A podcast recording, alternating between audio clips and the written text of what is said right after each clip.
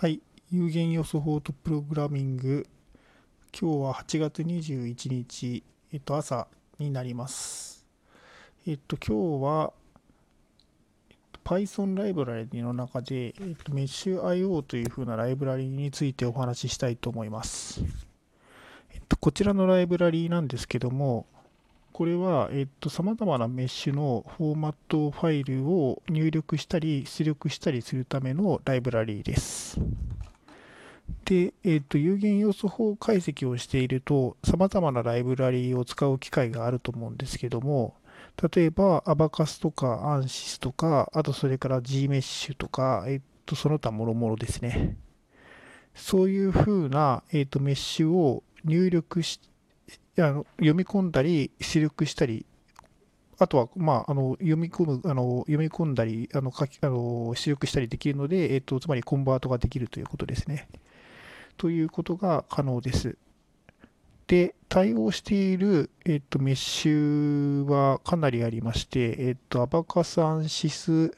AVS-UCD、えっと、 CGNS、えっと、 Gmsh、オブジェクトファイル、あと VTK ファイル、 VTU ファイル、まあ、あのたくさんあります。で、インストールなんですけども、えっと、PyPI にライブラリが上がっていますので、で、pip install mesh.io で入れることが可能です。で、こちらなんですけども、使い方としては、えっと、コマンドラインと Python のライブラリーとしての使用、両方が可能でして、コマンドを実でじ変換をする際には、mesh.io-convert というふうなコマンドで、えっと、変換元の、えっと、ファイル、メッシュから変換先のメッシュにコンバートすることが可能です。はい。他にも、えっと、ASCII のメッシュをバイナリ形式にしたり、バイナリ形式のメッシュを ASCII 形式にしたりする、えっと、メッシュ IO バイナリーとか、 meshio ASCII とかっていう風なコマンドもあります。で、えー次に、えっと、メッシュ、このメッシュ IO を、えっと、Python として、Python ライブラリとして使用する場合なんですけども、その場合には、えっと、インポートメッシュ IO でメッシュ IO をインポートをして、えっと、メッシュ IO のリードという風なメソッドを使用して、えっと、メッシュを読み込むということを行います。で、そうするとですね、えっと、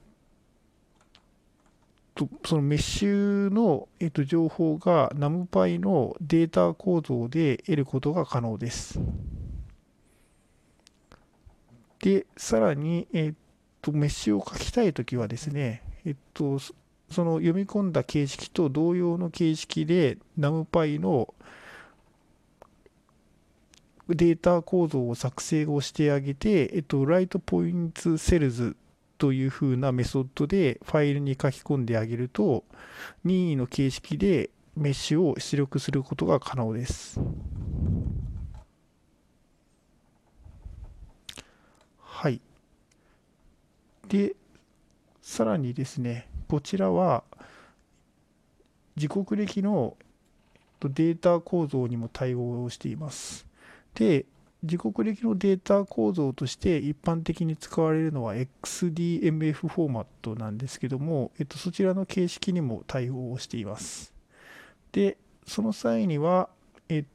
と、まずはじめに、ポイントとセルを書き込んでおいてあげて、さらに追加で各時刻に対して、フォーループを回して、 write data でデータを出力をするというふうな形式で出力を行います。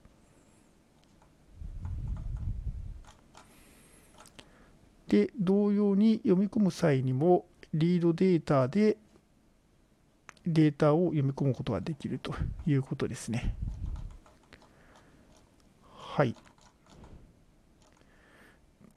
で、まあ、使い方としては以上になります。で、えっと、こちらは、えっと、MIT ライセンスとして、えっと、GitHub に公開されていますので、そのリンクを、えっと、このラジオの概要欄に貼っておきますので、ぜひ使ってみてください。はい、以上です。